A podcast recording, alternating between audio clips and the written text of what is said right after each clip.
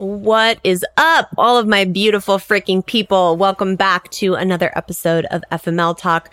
I am really stoked to dive into today's episode. My really good friend Maria Breese is here. She is an actress, a producer, an all around fucking just like rock star female in this world.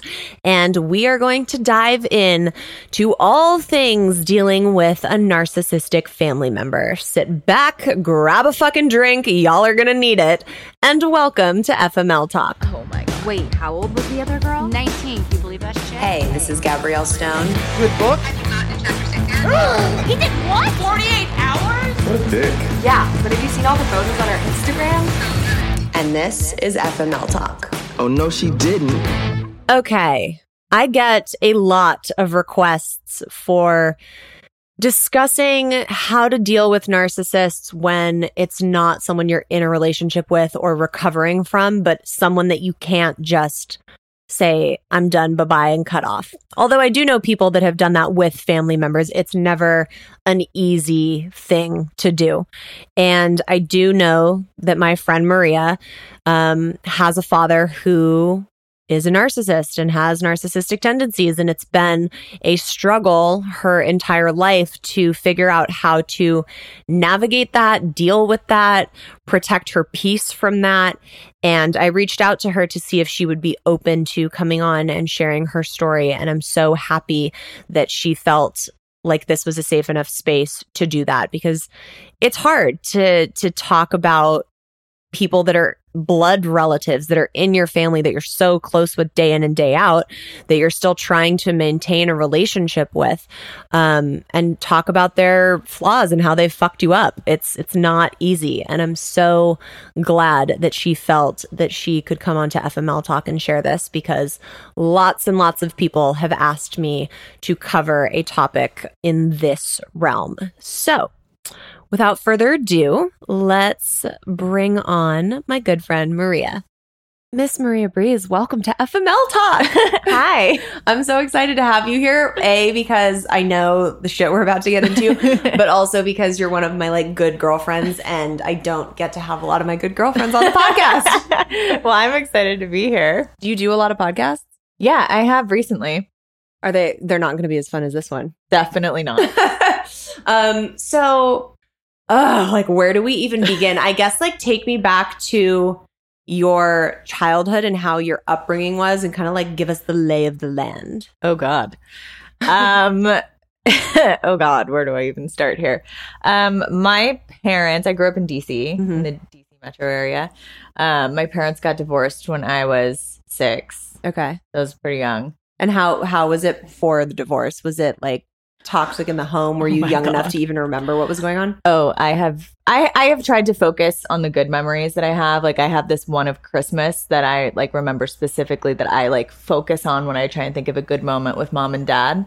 Um, but I have a lot of really crazy memories of them together um, because there was just like a lot of there was always a lot of fighting and a lot of crying and just you know stuff that you I mean, I reflect back on it because it's like, as a mom now, I'm like, Right. oh yeah, we don't want to do that in front of the kids because I don't want have I want I don't want my son to have that kind of memory. So, yeah but yeah, it was very toxic, and so my mom moved out when I was six, and actually, it's crazy because they sent me to my grandmother's house that summer in Pennsylvania hmm before they got divorced. And when my mom came to pick me up, um, she tells the story. She's like, "You were in the back of the car, and I was in the front driving." And she's like, "I I said to you, you know, mommy and daddy are gonna take some time away from each other."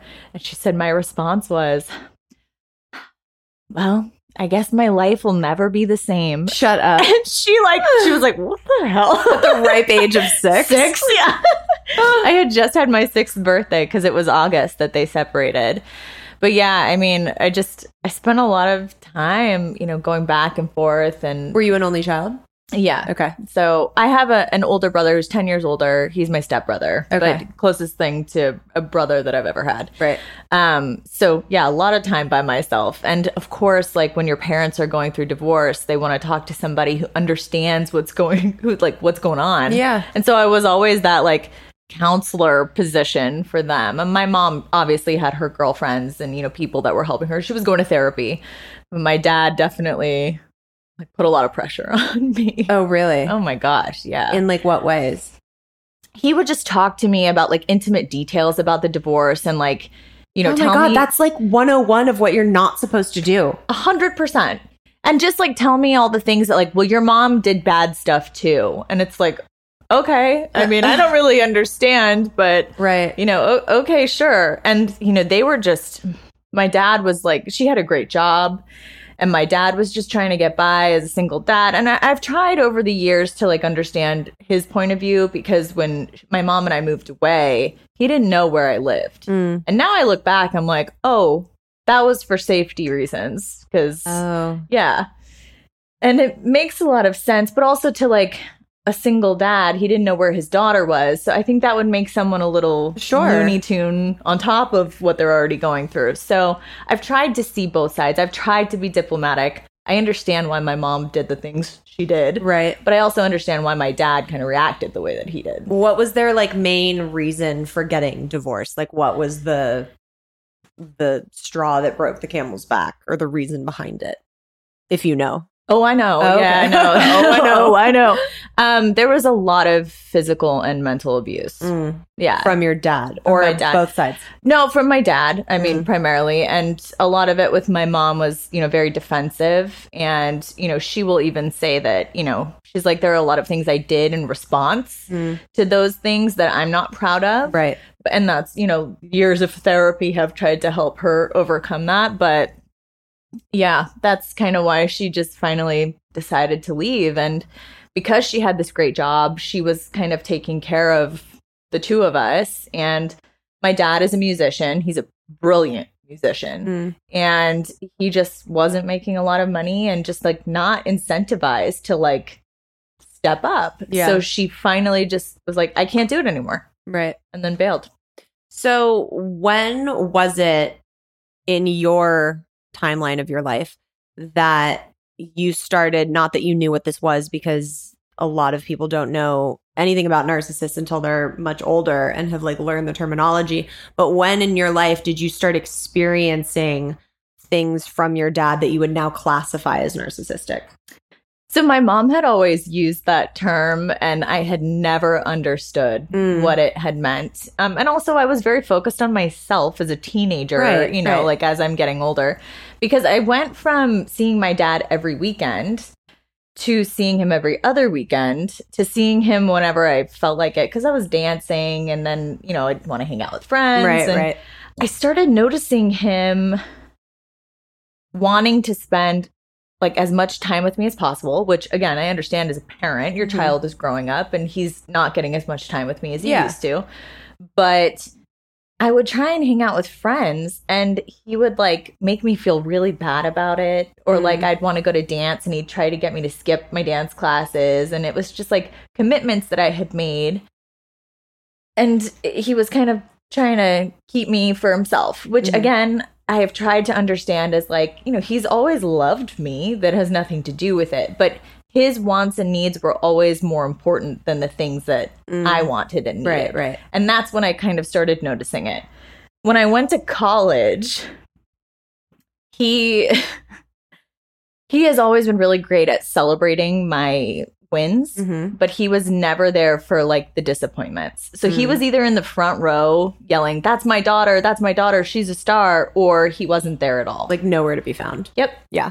And even to this day, I mean, the stuff he posts on Facebook, oh, this is my daughter and my grandson. Look how beautiful they are. And then it's like, I'll get text messages like the one that I showed you before. right And it's like, this is not a normal. This is not a normal way to treat another human being, let alone your child yeah and he, he was he's like whatever he's going through or whatever he's doing it's always more important than whatever is happening in my life mm-hmm. and so over the years it's just like oh that's what my mom meant by Right. narcissist Right, right. So Totally. then what are some of like the big because I know you've had some big explosion type things with him. What are some of the like mile markers that you can look back on that are like the really gnarly experiences and stories? Um, one I remember very vividly because as a dancer, and I don't know if you ever went through this, but I just I struggled with body image and, Yeah. and weight. you know, like I mean, Yeah. everybody's different, and some people don't go through it. Some people go through it heavily. Um, but in high school, I went through. I had some really bad stuff happen in high school with an ex boyfriend, and I went through really bad depression, and I just was eating a lot, and I you know got hips, and I started to gain some weight. And I remember I was so excited one year. My stepdad got me this sweater from Polo, Ralph Lauren Polo, that I was so stoked on. it was this big white sweater, cable knit with like these hooks for Yeah. like I don't know what are, what are those? To attach? Yeah, like buttons. Yeah, yeah. yeah, button hook, hook buttons.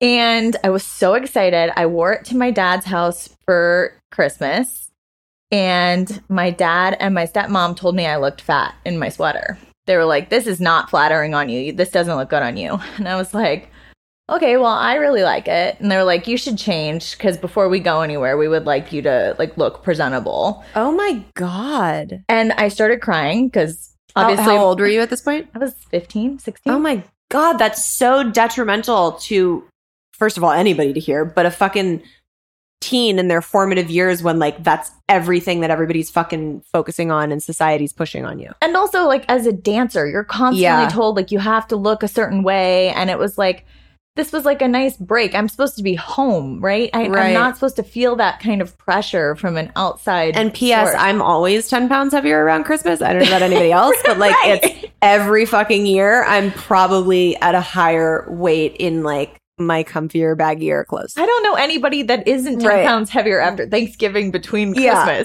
Christmas. so I started crying, and then my dad started making fun of me for crying. What? And he would, he used to say this stuff to me a lot. He'd say, Oh, you're such a great actress. Look at you being such a great actress. Oh, Look how well you can cry on command. oh and- it's so devastating. Like being an actress, I've had boyfriends in the past that have been like, oh, Look at God. you go. And it's such Ugh. a, that's such a trigger for me now when people like, Oh, are you really sad or are you just being an actor? And it's like, Oh okay, when can I just be myself? right you're like well no there's tears coming out of my eyes and like i don't enjoy even when i am shooting a film making myself feel like shit Right. so- Yeah, the dark place that I have to go to make myself cry. I don't want to be there, in- Right. like around Christmas, especially. oh my god that's terrible So it, and it was always something like that. But God forbid you make a comment about the way that he looks, or not Mhm. that I would, but like he has always been super athletic and he, he will always tell you about the things that he's doing to keep fit. And, you know, he doesn't ask how I'm doing over the phone. He just talks about his workout regimen. And then it's like, anytime I bring something up about myself, he's like, okay, well, I got to get going here. so, you know, God forbid I say anything. And then he's making fun of me for feeling sad that someone called me fat. So it's just kind of like it's it's a sensitive thing for me. well And- sure i mean in any realm that's a sensitive thing to hear and to feel Yeah. So it just it's like always little things like that. And then, you know, the comments that he would make after I had my son, like talking about, "Oh, look how look how great you look now and you really bounced back quickly." And it's like things that should feel like compliments Mm. always feel like ick. well and like why are you focusing on my body that i never asked for your opinion on like that's not where my value lies Right. and is determined Exactly. Ugh. Summer is here and life is not slowing down for us anytime soon. One of the things we have continuously relied on making our lives so much easier is factor meals. No prep, no mess, no cleanup meals. I have really been off the wagon with my eating since having my son, and for my health, my wellness, and my mental sanity, I have been switching my dinners to more healthy options from Factor. They have 35 different meals and more than 60 add ons to choose from every week, so I never get bored. And Tay is continuously shocked every time he sits down to eat one because they are so freaking tasty. They have breakfast, lunches, dinners, and desserts, it's a treat to have restaurant quality food that is so easy to prepare and doesn't come with the insane Postmates bill. Head to factormeals.com slash FMLTalk50 and use code FMLTalk50 to get 50% off your first box plus 20% off your next month. That's code FMLTalk50 at factormeals.com slash FMLTalk50 to get 50% off your first box plus 20% off your next month while your subscription is active. Enjoy, FMLers. So, how is the relationship with you and your stepmom? My stepmom is one of the kindest people and I don't know how I don't know how she does it to be honest because I can only spend short amount of time with my dad. Mm-hmm. And I, of course I feel like it's important that I do spend time with him because as much as he does have these really negative qualities like I know he loves me and I know he means well. Mhm. He deserves to feel love in return, but it has I have to have boundaries. Yeah. And so with my stepmom, you know, she has gotten in the middle a couple of times and I think learned very quickly like not a good spot to be Mm-hmm. because I have all these old triggers and I sometimes I'm just not logical when Right. it comes to the things that he says and that he does because I feel like I'm a kid again, like trying Right. to defend myself. Right. And he would always make these statements as a kid when I was a kid. Like I'm big and you're small. I'm smart and you're dumb and there's nothing you can do about it. Kind of like Matilda. Right. I always really resonated with Matilda. You're like Matilda's my girl. I'm like, where are my magic powers? Why haven't those manifested yet? but my stepmom is, you know, she tries to make light and she's really good at diffusing a situation. Mm. She's got a great sense of humor. It's very dark, but it's like she'll crack a joke and then everything becomes a lot right, lighter. right, right. So th- thank God Yeah. for her. Yeah. How was it when you met your now husband and that dynamic with him? Was there any sort of weird power struggle or like how was, you know, that whole situation? My dad, even to this day, loves to tell Patrick how similar they are. Oh God. Oh my god. Yeah. And it's really Patrick is my husband. Um it's really tough on my husband because like he knows all the things that my dad has done over the years. and, and the way that he's made you feel. oh, he's seen the text messages and I'll get to my wedding. There was Yeah. a huge incident at my wedding um or about my wedding. Um but it's it's a struggle for Patrick because I he doesn't have this dynamic in his family and he doesn't understand the dysfunction and trying to find I mean he knows that I'm trying to find like a healthy place. Right. Um but he does really struggle with my dad and um he's very supportive and understanding that I want to have a relationship with him. Yeah. Um but they really don't see eye to eye on very on a very fundamental Yeah. level. I mean, I can see how that would be really difficult for someone that you're in a marriage or any type of committed relationship with to watch someone either be continuously mistreated or watch the trauma that has manifested from being mistreated and then being like, but I still want a relationship with this person and you have to kind of navigate. I don't know if you've experienced anything like this. So with my ex-husband and I, when my mom and I fight few and far between. Like there's very rare times where we're like upset to the point where I will need to vent about her. But it happens. Like we're fucking human. That's natural. And Yeah. there were times where like I would be venting about something and then he would agree or say something about her. And I was like, don't you ever fucking talk about my mother like that. I can say whatever the fuck I want, but you're not allowed to speak about her like that. Like, look at the shit card like hand you were dealt with your parents. My mom's a fucking saint. Like, um, and so and it must be a weird dynamic to try and like navigate for him as a partner to, you know, want to take care and protect you, but then also like not be able to really fully speak what he feels about your dad. Well, I think he feels like he can say what he wants because my dad is not the same as my mom in my eyes because she has sacrificed so much Right. continuously over and over and over again throughout my lifetime Yeah. while having an incredible career. Mm-hmm. Um so and maybe my dad just wasn't given that opportunity. I don't know. I, I don't I don't know. but I think Patrick does feel like he has an open platform to say what he needs to say while treading in that like okay, if you need to vent, I'll just let you have your moment. Right. I don't understand your family dynamic, but I'll keep my mouth shut. Yeah. You're very I will say you're very um like level playing field. That you're very, you know, understanding of the other person's point of view and trying to kind of, you know, a lot of people that have dealt with years and years of you know, a narcissist family member would not be so open and, you know, willing to I- see their side. Yeah, I just, I guess I, I really understand that everybody has their reasons for the things that they do, mm-hmm. and everybody has a past, and you do things in life that you're not always proud of. And sometimes traumas just stack on top of each other, and people, it's like layered trauma, and it Right. just, you don't know where it began and you don't know where it ends. And I'm trying as a third party to understand okay, their marriage started off beautiful, their love story beautiful, and it ended horrifically. Right. And it wasn't because of me, but I, you know, a lot of things happened to me because of that. Mm-hmm. And I can only control me.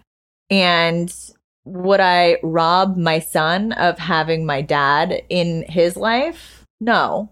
You know, my dad is very loving and he has a lot of wonderful things to share, like his music. And when he sits down right. at the piano and he shares that with my son, like it's special because it was special for us. Yeah. I used to go watch him at his gigs and, you know, sit there with my Harry Potter book in the background and, you know, because what other choice did I have? He was a working single dad. So, Yeah.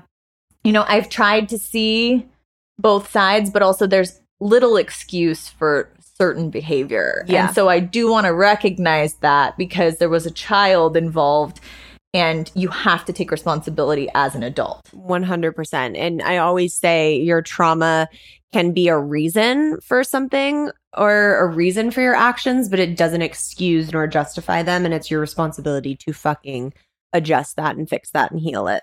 Go to therapy. Right.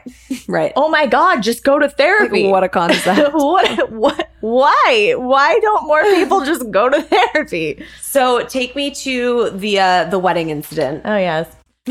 ah, yes. which should be the most like joyous and wonderful time in your life. Uh, what a moment. Um, so my mom and my stepdad were in the midst of getting divorced during my planning for my wedding. Mm-hmm. And I got married December of 2019. So I want to say this is like, Oh, that's right. Because I didn't go to your wedding because I was in Asia. yes, exactly. dun, dun, dun, book two. Yeah. um, but yeah, so I mean, this must have been October, September, October. So I had this really big struggle because my stepdad had been such a big part of my life. Um, that I wanted him to also feel like he was an important part of my wedding. Right. Even though he's not my birth father, like he did a lot. He made a lot of sacrifices for me as well yeah. and he was just there for me growing up. You know, he and my dad are similar in a lot of ways as they're both both musicians. Mm. My stepdad has his doctorate and was um, a, a dean at a university, and you know went the educational route like my mom. Um, but the way that they're thinking, their track, like the, the thinking thought track, is very different. Mm. Uh, my dad is very emotional. My stepdad is very logical, mathematical. So they both brought that fatherly figure. Like I always said, together they would be the perfect dad. Right. so together I felt like, okay, I've, I, I'm well rounded. Like I've, I've got this. So of course, divorce is never easy. And I had asked my stepdad, I'm like, how do you feel about walking me partway down the aisle? Mm-hmm. and he's at you know at that point was like yeah you know we could talk about it and i just i want your dad to also feel like part of it i'm like of course my, i didn't know how i was gonna do it but it was like either they both walk me down or i walk myself down or Right, my right. mom walks me down because she definitely deserves that Yeah. and so I had just asked him, and something went awry in the divorce process. And my stepdad, who never had a good relationship with my real dad, reached out to my real dad and was like, I'm not sure if you know, but Maria asked me to walk her down the aisle. And of course, my my real dad only heard, You're unimportant. You're never gonna walk her down the aisle. Right. The one moment that you had as a part of this wedding, because being my dad is not enough, it was taken away from you. And and it's like I can only imagine that those are the things that he heard because that's all in the gigantic text message I got from my real dad. Mm. That's all I got. Me, me, me, me, me. It has nothing to do with you. Y'all, the job is literally just walk me down the aisle so that I can get married to the love of my right, life. Right. It has nothing to do with you. I could have my toddler walk me down the aisle and it would have been fine, you know? So that started like World War Three. And the things that my father said to me via text message, I, Patrick doesn't get angry or come to my defense because he's like, this is your thing. You know, I'll defend you here. You, ha- I've got your back. But he doesn't reach out to my dad unless it's big. hmm And uh, needless to say, Patrick had a few words um, of his own Yeah. for my dad. And I, I was like, if you say that, you might never be able to come back from it. Oh, he's like, wow. honestly, at this point, I feel like I should. I mean, the names I was called, I was an utter disappointment. You know, I wish I had a second child because they would have been better than you. Oh Like- my god. Like things that you never say to your child. Yeah. Like, you're no daughter of mine. And it's like, all because I, I asked my stepdad, who is an intricate part of my life, Right. to be a part of the process of walking me down the aisle. And so he never called to like, it, this was all just, it, he got wind of this information and then uh, this text came. Yep. There was no warning. It was just like, and that's how he operates. He just explodes. There's no like normal thought process. There's no like, hey, what did you mean by this? You know, your stepdad told me that Yeah. blah, blah, blah. What what really happened? or No. can we have a conversation about this? Or my feelings are hurt or anything that you learn in like being a fucking adult 101. No, there's none of that. It flies out the window and automatically I whatever I have to say is second to whatever my dad is also very um Republican, Mm. which is fine. I grew up in a Republican household. I don't care. You can believe what you want, think what you want, do what you want. Um, but he's very much of the mentality that like men believe other men and like women are kind of secondary, even though he ironically Is that a Republican thing? I don't know, but I've had that experience with like, what? no, no, maybe that's not fair, but no, I mean, I don't know. I, I don't know, but that's probably not a fair assessment because there are a lot of open-minded Republicans. So I apologize for that. But, but I mean, it's very much of that like boys club. right. And right. that, I think that's where, where I was going with that. Yeah. You know, and it's like men believe other men. And, you know, what does your husband think about this? It's always like that kind of a thing. And Right. You had like a because daughter. God forbid I think this way and it doesn't fucking matter what my husband thinks about walking me down the aisle. Like Well, what? I honestly, you'd think over the years, like once I really found my voice, because my mom was very much of the it's all right to cry, speak up for yourself if your feelings are hurt. Like, you know, instilling this confidence in me as a woman, as a person. And then my dad is like, it doesn't matter what you think, it doesn't matter what you feel, your feelings are silly, stop being so emotional. And it's just like, but you can be emotional when you feel triggered or when you feel upset. So it was like, your stepdad told me that this is what happened and that's what happened. And it was like, well, that's not what happened. And I don't know, like, if that's just what you heard or if that's. So it was like a huge blow up. And at that point, I was like, you know what? I'm going to walk myself down the aisle because screw this. You guys can go both fuck yourselves. And I'm going to walk myself down. I'm going to look really pretty because that's it's my day with my husband or my future husband and I don't really care if you show up or not, which um my stepdad did not show up. So, Wait, why? um Oh, okay. I do. Yeah. yeah. Okay. So, I mean, it kind of I he did buy a ticket and but he said it was because of there was a snowstorm coming in, so it could have been a very, you know, logical reason. Um or it could have been the, the fact that my mom was there and it was my wedding. because they got divorced before the wedding happened. yeah. Got it. And my brother was there, my stepbrother, his son. So, you know, that side of the family was represented and my stepdad was missed. And you know, it, it does suck, but my dad did end up walking me down the aisle because so he still like got he his still managed to like finesse his way because honestly, I'm at the point where I get so exhausted by arguing with him that like it was like, you know what? It's my wedding. And Yeah. if if I'm okay with it and it makes him happy and we have our dance, fine. He did end up leaving my wedding early so that he could get to a cruise that he was taking the next day. I cannot. he left after our first dance because we had that after dinner and just bailed. Oh my god, dude. Ugh. It's like the the weird twisted things that must go on in someone's head to like flip s- stuff on on the other person. Like the stuff that was in that text message, that's like inexcusable. Oh, the one that I sent you? No, no, no. The Oh. one that you just Oh, referenced. Oh, yeah. Yeah, Oh, that's like inexcusable stuff that you don't say unless you're like ready to end a relationship. Can you imagine if I had said to him, I wish I had any father but you? Right. Can you imagine if I, like, in his brain, like, his brain would explode Yeah. because I'm very conscious. And that's probably why I'm conscious, even in my fights with my husband. You cannot unsay things. Words are powerful. Yeah. And so I always think like, okay, how do I feel versus what I'm about to say? And is Mhm. it out of being emotional or is this truly how I feel and I need that person to know? Right. And so, and I, I think it stems from my dad because it was always just word vomit, all these horrible, horrible, horrible things. But I couldn't say those things to him if I ever wanted to have a relationship with him again. Right.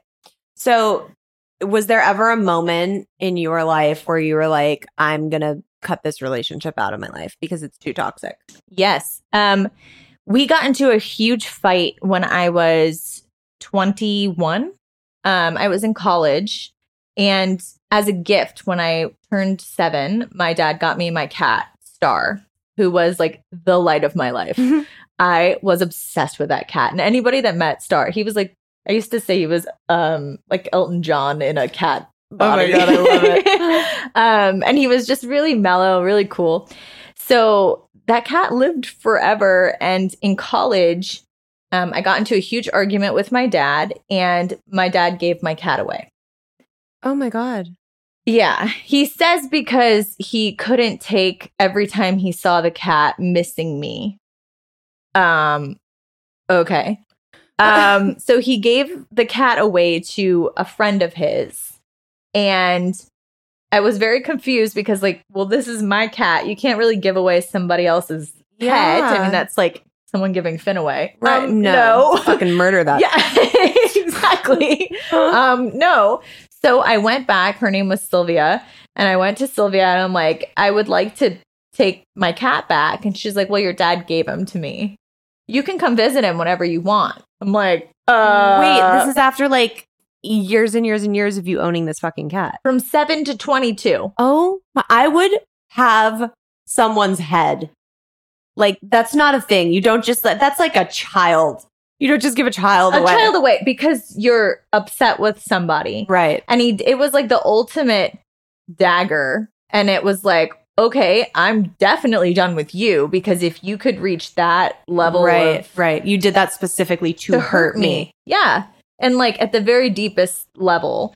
And so maybe six months later um star got really sick with an upper respiratory infection and i got to visit him the day before he died. And i think he like held on to like see me because he was probably pretty confused living with my dad his entire life and then living with this woman she did take really good care of him she made sure that he got really great care but it's like Yeah, it's the principle of like, where's my mom? right Oh and my so heart. and I didn't even get to hold him. He was in an incubator, and so I Oh got to my wear the little gloves and see him through a plastic glass, and I got to say goodbye to him that way. And the next day he died. oh my god, my heart. I can't. I can't handle it.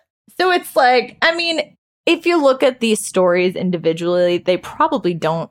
I mean, they sound bad, but it's like a collective of Well, yeah, living years. with that of years and years and years of that type of like, it's like emotional abuse. yes, you know That's that's exactly that's what it it is. Um. Okay, so after that happened, how did you guys reconcile? I I still do this to this day, but I I block him. Mm-hmm. I block him regularly. The amount of times I've unfriended him on Facebook, it's kind of scary. um, but I do block his text messages sometimes when he goes on his his rants. Mm-hmm. Um, so this time I had blocked him for several months and something happened. I want to say someone in our family got sick or somebody passed away. I think it was his uncle, one of his uncles. And my stepmom reached out to me. Mm-hmm. And from there it was like, well, life is short. So Right, right. like and then it kind of always and he always manages to like work his way back into my life this way because I think to myself, well, if he died tomorrow, how horrible would I feel if we Yeah. weren't speaking Yeah. because of something silly? Not Right. that the cat situation was no, silly, but I, I get that. And especially it's like in any relationship dynamic when you have a fight with someone and you're like, oh my God, I can never talk to this person again or fuck this person or oh my God, this is like not okay. And I'm putting my my wall up in a week, in a month, in three months, you start to feel less of that charge. Mhm. And then it's easier for people to kind of like walk back in totally. because you're like, well, I'm not as mad anymore. I'm a little more toned down about it. at the end of the day, it, it would be so much easier. And I've gotten great because he's kind of conditioned me with this kind of like emotional stuff over the last, you know, two decades. Um, I'm really good at finally knowing my boundaries Mhm. and knowing how to set those boundaries. And then, like, if you can't be that person for me, that's okay. And I don't need to be that person for you anymore because I keep giving and giving and giving, and you're not giving in return. Yeah. So now I can shut that down. What makes it difficult is the fact that he's my blood and you get one real dad Yeah. in life. Yeah. You And know? it's, it's really tough. I have people reach out to me all the time and they're like, what do I do if, you know, I'm co parenting with a narcissist and I can't fucking cut them out? Or what do I do if the narcissist is in my family and I can't just cut them out? So I'm interested to know what are some of your boundaries that you've set with him and Mhm. how do you, how does he react to those and how do you enforce those?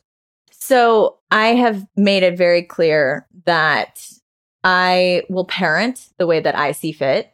I think getting parenting tips from my parents or, you know, my mom is around my son all the time. And um, I think it's great if you want to give advice. But at the end of the day, I make executive decisions about what's best for my child. And just so we're clear on that, cool. Um, I've also made it very clear that if you raise your voice, I will end the phone call Mm, it's that's not a good one. it's not disrespectful anymore to hang up on you because you've now made the choice to disrespect me by raising your voice so that's the end of the conversation i'm going to let you know in advance that if it gets if it escalates to that point that's the end of the conversation we can come back to it the next day maybe when you've calmed down but that's the end of it that's a good one. if you insult me, that's also the end of the conversation because I will do my best to make my intentions clear, to let you know exactly how I'm feeling. If you feel insulted by something that I have said, please let me know Mm-hmm. because we can discuss it because that's not my intention to hurt you. So let's make the conversation cool, calm, collected and not hurt one another. Right. If you send me long rants or you call me more than four times in a row, I'm blocking your phone number. if you keep ranting after I've politely asked you to stop, I'm blocking your phone number. And this is just how my relationship has to be with him. Hmm. And, you know, he can make whatever decisions he wants. I'm surely not perfect. I definitely said and done things, you know, and again, I'm triggered by him. So, right. It makes it even harder. right. But these are the ground rules I've set for myself. Yeah. So when you told, did you communicate those with him or is it like, these are my boundaries and I'm sticking to them? But was there a time where you were like, yo, these are what I need you to respect? Oh, yeah. How did that go? I can't see that being like a normal conversation. you know, they all happened at different points. Mm-hmm. Um, they definitely didn't. It wasn't like, okay, rule number one. Here's my list. Let's sign on the dotted line. exactly. Um, it would be great if it were that Right, simple. right. Um, or if conversations were that logical. But you know, I've I've had conversations with him in the past. Uh, one in particular that I can I can think of. Um, I'm real. I really, really don't like lies. Don't lie to me to make me feel better. Don't lie to me because you think it's easier. I I I feel like it's so disrespectful to lie to people. And we had this moment. Um, I asked him about my savings bonds from my grandparents when, um, because they were they when I was born, my grandparents gave me a bunch of savings bonds that I guess mature over time. Yeah. So my mom said she didn't know where they were. Obviously, as a minor at that time, I couldn't cash them. Um, I looked it up in the treasury. If you like try and find the savings bonds, um, they'll tell you what happened if they've been cashed. Right. They were cashed Mm. and it could have been one of two people and it definitely wasn't my mom so my dad cashed my savings bonds and i confronted him 2016 when pat and i were living in chicago and he came to visit and i said look i don't know why you did it but i'm sure you had your reasons and he finally came clean after years of being like no no no i didn't i didn't i didn't Oh wow. and he was honest with me and said, Look, I needed help paying for the mortgage uh, on the place. And I was like, You know what? Then cool. If you used it for the mortgage, then like, I'm glad that I could help. I, it wasn't even, I mean, it was money given to me. I, I, I didn't, it's not really mine until I cash it, right? Hmm. Okay. We got into an argument a couple months later and he completely backtracked and was like, I just said that so you would stop bringing it up. I didn't actually cash your savings bonds. And it was like, like we took 20 steps back from Right. where I thought we had made some forward movement. And so that's like, for me, I finally said to him, I don't care. Just be honest with me. Mhm. And it was like, that's kind of what started me putting, like, laying down the rules. We can't argue because I can't do that in my life. There's Yeah. nobody else in the world that treats me this way. And I'm just not going to accept that kind of treatment from you anymore. yeah. Yeah, and nor should you. Right. I mean, that's that's insane. Ugh. it's like exhausting to even just sit here and listen to it because I thankfully have never had a, a dynamic like that with someone that I'm really close to in in my family at all. And I can't imagine you know, it's almost like every time a text or a call comes in, you're like waiting for the fucking That's exactly it. I, I I actually tell my husband this all the time. I'm like, there's usually a time limit. I usually can go a few months and we're like totally cool. And then something sets him off where he like absolutely loses it with me. And then I have to do the whole process over again yeah. of like the blocking and not talking to him for a while. Right. And it's like It's exhausting. it's exhausting. So let's talk about the stuff that happened recently and what prompted that.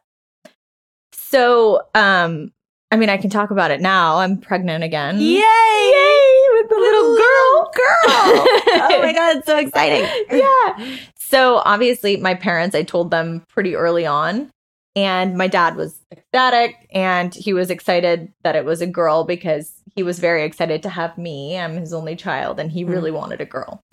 The irony is so not Right, on um, so I hadn't really my, my dad and I, you know, I try and reach out and I was I was reaching out to him a, a bunch, talking to him about family names and like what names, you know, are on his side, just to kind of think of some middle names or maybe a first name we like. Right. And my dad does this thing where he likes to send his workouts because over the last couple of years he's gotten less healthy. My dad's 74. I mean, he's he's Mhm. an older guy and he's gained some weight. Like, you know, we all fluctuate, right? And so he was really excited that he was like getting back into shape and going back to the gym. And I was trying to be so supportive because I want him to be the healthiest version of himself. Right. So he's been sending Patrick and I and a bunch of our other family members his workouts that he's been doing and like how he tracks his steps. And Okay. I'm like, okay, well, Yay, dad. good for you. Keep going. You know, Right. I don't want to discourage him by being like, stop, t- stop sending me this via Facebook. But like, right, right, but it's also like a lot. right. And so finally, the other day, I just had had it because he's just keeps sending me these workouts and like mansplaining to me like how to be healthy. I'm like, okay, You're like, have you looked at me lately? I'm not the little girl that you called, Called fat, fat. in the white I sweater. do my best I look like, like, a fucking rock star. Shut the fuck up. Okay, sorry. Oh. That might have been like me coming out there, but no, but you know, like, okay, you know, everybody's got their own things. And if that makes him feel better to explain it to me, fine. But finally, I had just lost it. I don't know the way he said it or I don't know. But I'd finally just responded, I'm my pregnancy is going great. Thank you so much for asking. I really appreciate you reaching out, checking on me, and seeing how I'm doing. Because just once it would be nice to be like, here's my workout, but how are you? Right. Because for uh, he knew that I was going through horrible morning sickness. He knew because I, told him. But Yeah. again, I think it went through one ear and out the other. So he responded, well, thank you for asking about my blood clot in my leg that could have killed me. You could at least be a little bit sensitive about what I'm going through. And it was like, oh, like, how did we go from my your workout to my pregnancy? Like you, I don't know. Usually when someone, maybe I was super passive. I definitely was super passive aggressive with my message, but like, No, but I get it. Like you want your dad to be able to like check in on you and like not be like sending you workouts and telling you why it's important to work out and be healthy. right. I get it. just ask me how I'm doing because, like, I can only put in so much time and energy into what you're going through. Just once, just like a small comment. Hey, I love you. I hope you're doing well. Right. Just something small.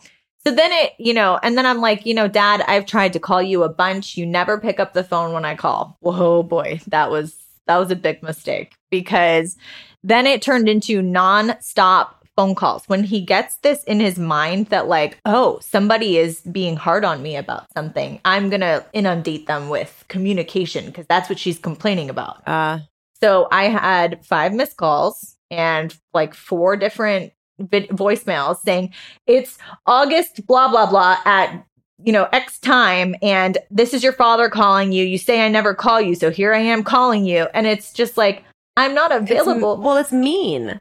It's like you're calling me, but you're being mean, and you're not calling me because because you care. yeah. You're calling because you're trying to prove a point. right. And so that has been happening for the last several days and I've been sending you the screenshots like here we go. You're like ready to talk about my narcissist father. and it's just it's just always about him so finally today i sent a text message back saying i'm unavailable to answer your phone call right now as i'm on a skype session or a zoom session whatever i was on um, i will call you when it's convenient that's how callbacks work Right. it doesn't just work when it's available for you like you, you find each other when it works and i'll let you know let's schedule something Yeah. and it's just it's like exhausting Yeah. i'm exhausted I'm exhausted listening to it. Like I don't understand how people can can function and like even the anxiety of when it's going to get exhausting again. You know, like you say you have like a month or two where it's fine. I would constantly have the anxiety of like fuck, but when's the other shoe going to drop? Like Yes. when's it going to come? that's the anxiety that I kind of live with. And, you know, because I could never tell what emotion he was going to have that day. My dad is bipolar. I probably should have mentioned. Oh my god. but he's Okay, so it's a whole unchecked. He refuses to take medication. He will not go to the doctor. So, like, it then becomes the people around him their responsibility to deal with it, and Mm. and it's no longer his responsibility. Which, and I guess maybe that's also why I try to see things from his point of view because there's more going on than just being right, you know right. all about me. It's who knows what's going through his mind. so he's he's been diagnosed like Mm-hmm. professionally. Yep. Wow. Yeah. So I I've tried to be, you know, very conscious of that and what he must be going through. But again, it's your responsibility if you know this about yourself Yeah. to go find some sort of Whatever way to deal with it. Yeah. So yeah. To like manage it. Right. Right. So I yeah, that's Oh, girl.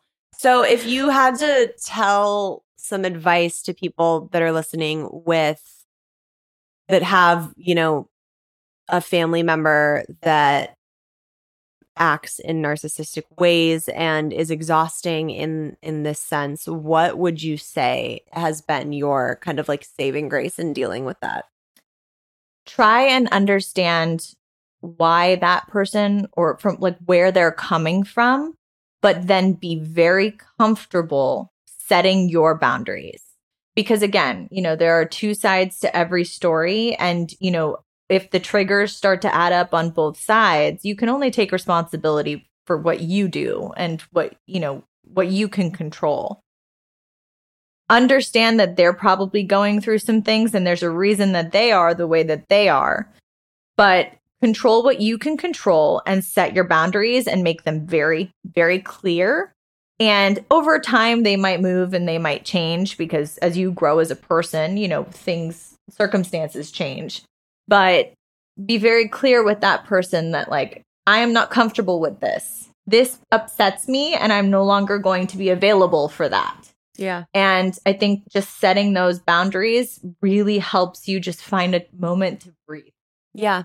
And I would piggyback on that saying that once you set those boundaries, don't feel bad for how the other person reacts to them. It's not your responsibility to take care of someone being hurt in a response to you being hurt that you set in the first place. Exactly. Yeah. Yeah. Because undoubtedly, when you set a boundary that somebody else hasn't ever seen you set before, there's going to be an emotional reaction of why are you doing this to me, especially if they have narcissistic tendencies. Why are you doing this to me? Why are you doing this to our relationship? You know, me, me, me, and how does this affect me? Make sure that they understand it's not about you. This is about me setting boundaries for myself to take care of my mental health because I need to reset in order to have a relationship with you at all if at some point we do. Yes, 100%. Hell yes. On that note, can you please tell everyone where they can uh, find you and follow you online? Yeah, you can find me at at Maria Breese. I'm, I'm I'm just my first and last name on all my handles. So really creative. I love it. Um, thank you for being here. Thank you for opening up about. I mean, it's not comfortable to come on here and talk about such personal things that are related to someone so close to you. You know, so I appreciate you coming on and opening up because I know a lot of people unfortunately deal with relationship dynamics like this, and it's fucking tricky. I just hope that somebody listening is like, oh, okay, there is a way out. There is like, oh, this person is going through that too. Cool, Yeah, cool. It's manageable. I can figure it out. yeah, Yeah. I'm just at least one one of you out there. I guarantee you there's many, many more. I want to say a huge thank you to my girl Maria for coming on and sharing all of that. I know it must not be easy to continually live with that exhaustion that someone like that being so closely involved in your life brings. And I feel like a lot of people are really going to resonate and benefit from her story. So thank you, girl.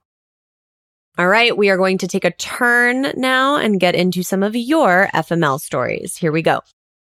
Hi, Gabrielle. Here's my FML story. I'm going to keep it anonymous because it's pretty embarrassing. When I was 19 years old, I was dating a 38 year old. I know, huge age gap, right? But I had met him at work when I was a cashier at a gas station, and somehow he charmed his way into my life. After eight months of hanging out and me just seeing him as a friend, he finally started to grow on me like a fungus. And against all instincts in my body, I slept with him after eight months of swearing that I wouldn't. It wasn't long after we slept together that he started being a completely different person. If I didn't call him back or text him back when we weren't together, he would start blowing up my phone, accusing me of all kinds of things, saying I'm cheating on him and saying that I have a nasty body and just being a complete asshole and saying really cruel things. I got sick of it. I dropped him like the bad habit that he was because I didn't have time for that shit in my life. Two years later, I was living with another guy. We had gotten pretty serious. We're watching the news. By the way, this new guy knew my ex and knew that he was my ex. But I digress. We're watching the news, and all of a sudden, I hear a very familiar name. I look up at the screen and I see my ex's mugshot. He was in custody being charged with sexual exploitation of a child after he had been caught sneaking into his friend's daughter's room, lifting up her shirt and snapping pictures of her with his cell phone. He is now serving 14 years in prison. Well, he's on year 8 of that, but you get the gist. Not one of my finer moments. Fuck my life. Damn, girl. What that that took a couple different fucking turns and I was not sure where we were going to end up, but wow.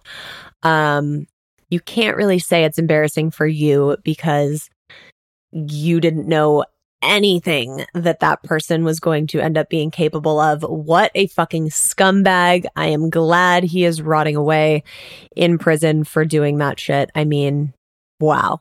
My my jaw was on the floor. You dodged a fucking bullet with that one girl. All right, here's story number 2. Hey, Gabrielle. My name is Ashley, and this is my FML story. At 21, I met my ex husband, Mike. Everything seemed good at first, a little fast. He was going through a divorce. His ex wife cheated on him. So I move in about a month after we're dating because I lived with my ex boyfriend and he was so jealous he couldn't handle that. So I move in, helping him take care of his four kids. I'm basically a stay home mom. Six months into our relationship, he comes upstairs, tells me that I have to leave because him and Amy are going to try to work it out. That's ex wife. So I scramble to go to a friend's house, thankfully, to live there and figure out what I'm going to do. So then, fast forward a couple months, he comes back to me, says he made a big mistake. Please take him back, all this stuff. So we slowly start dating. His divorce ended up being finalized a couple weeks later. I moved in the day it was finalized. And then two months after that, we get engaged. Six months after that, we get married. And then we just fight the whole time. He's a complete narcissist. He is controlling, manipulative um, just self esteem out the window, like made me feel like I just wasn't good enough. I already had serious abandonment issues, so I constantly thought he was going to leave me because of what happened the first time. So he goes on being super jealous. I get a job. My parents end up convincing me to get a car of my own because everything was in his name, like everything. I had nothing.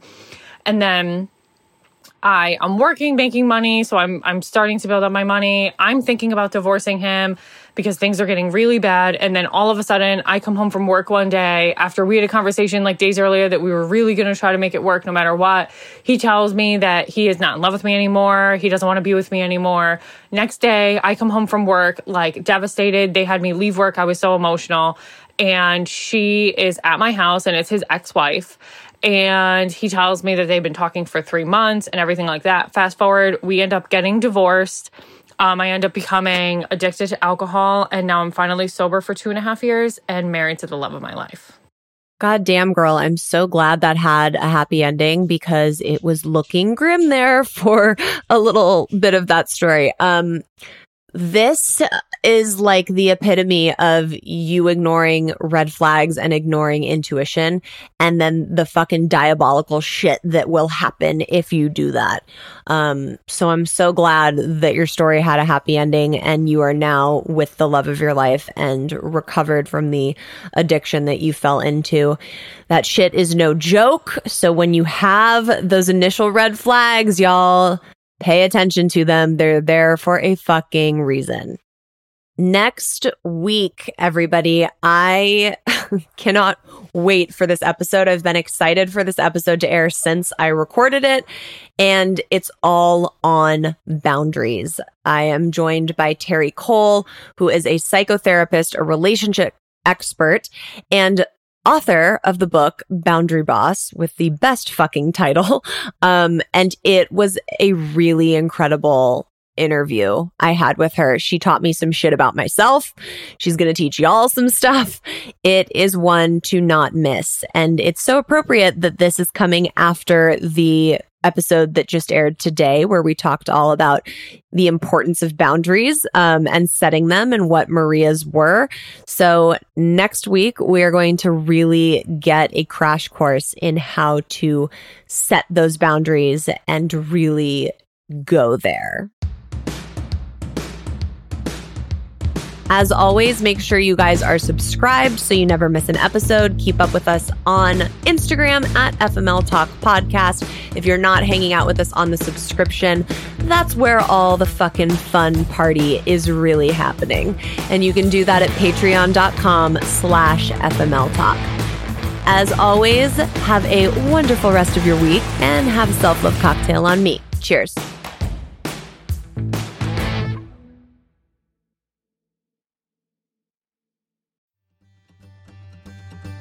Welcome to As a Woman Fertility Hormones and Beyond. I'm your host, Dr. Natalie Crawford, and I am a fertility physician and co founder of Fora Fertility in Austin, Texas. We will talk about a wide range of topics, including the menstrual cycle, your hormones, infertility, IVF, mental health, and, well, beyond. So join us and become part of the community of collaboration that amplifies others as a woman. This podcast has been brought to you by Podcast Nation.